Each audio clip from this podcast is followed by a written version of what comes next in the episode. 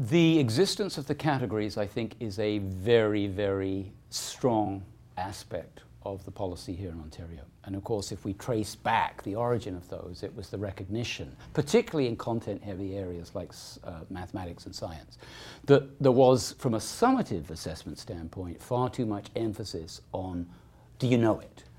Which, and of course, if the focus of teaching and learning is on knowing, then unfortunately the focus of assessment becomes memorization and measuring how good a student's memory is, which in this day and age seems to be the wrong tree to bark up, given that my memory is failing me fast, and thank goodness for the internet.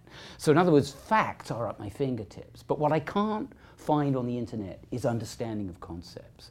Um, I can't uh, uh, uh, obtain sophisticated skills from the internet. I can get facts, but this is where the teacher's role is so critical. So the existence of the categories to help teachers understand that their program, the curriculum, teaching, assessment needs to address not just what students know, but what they understand.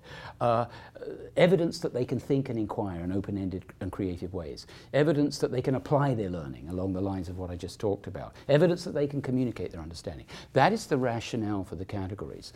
And I think it's a very, very solid one the overall uh, expectations do provide excellent uh, uh, hints to the teacher with respect to appropriate balance. Um, so I'm arguing for balance is actually a good thing. It's not acceptable if a student aces two of the categories and blows the other two. In order for them to be adequately prepared to perform at the next grade level, they must have demonstrated limited minimally limited uh, proficiency across all four categories and with respect to all of the overall expectations.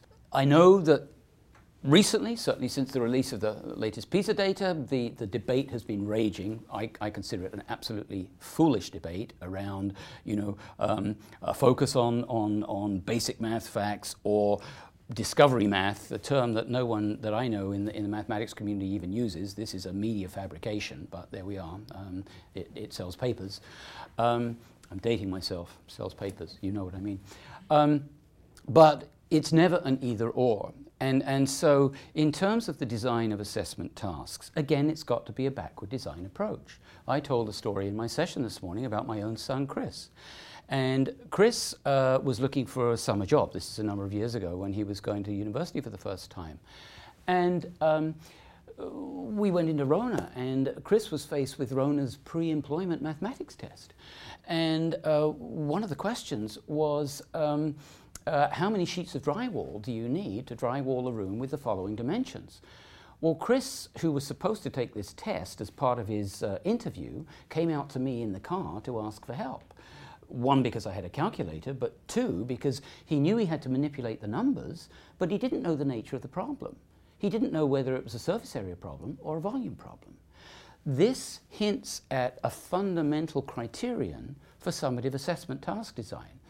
It is not indicative of understanding if the task simply requires students to fill in some values, to simply um, perform a procedure for the task to be evidentiary of understanding, the task must actually require the student to first of all determine what is the nature of this problem. So then the student draws upon their prior, their, their knowledge, their skills, the procedures, etc., uh, etc. Et but fundamentally, they have to decide what is the nature of this problem and, and what solution am I going to come up to solve it. So that's just one little example that high quality summative tasks that are indeed going to provide the opportunity for demonstration of excellence must be rich enough to elicit that evidence.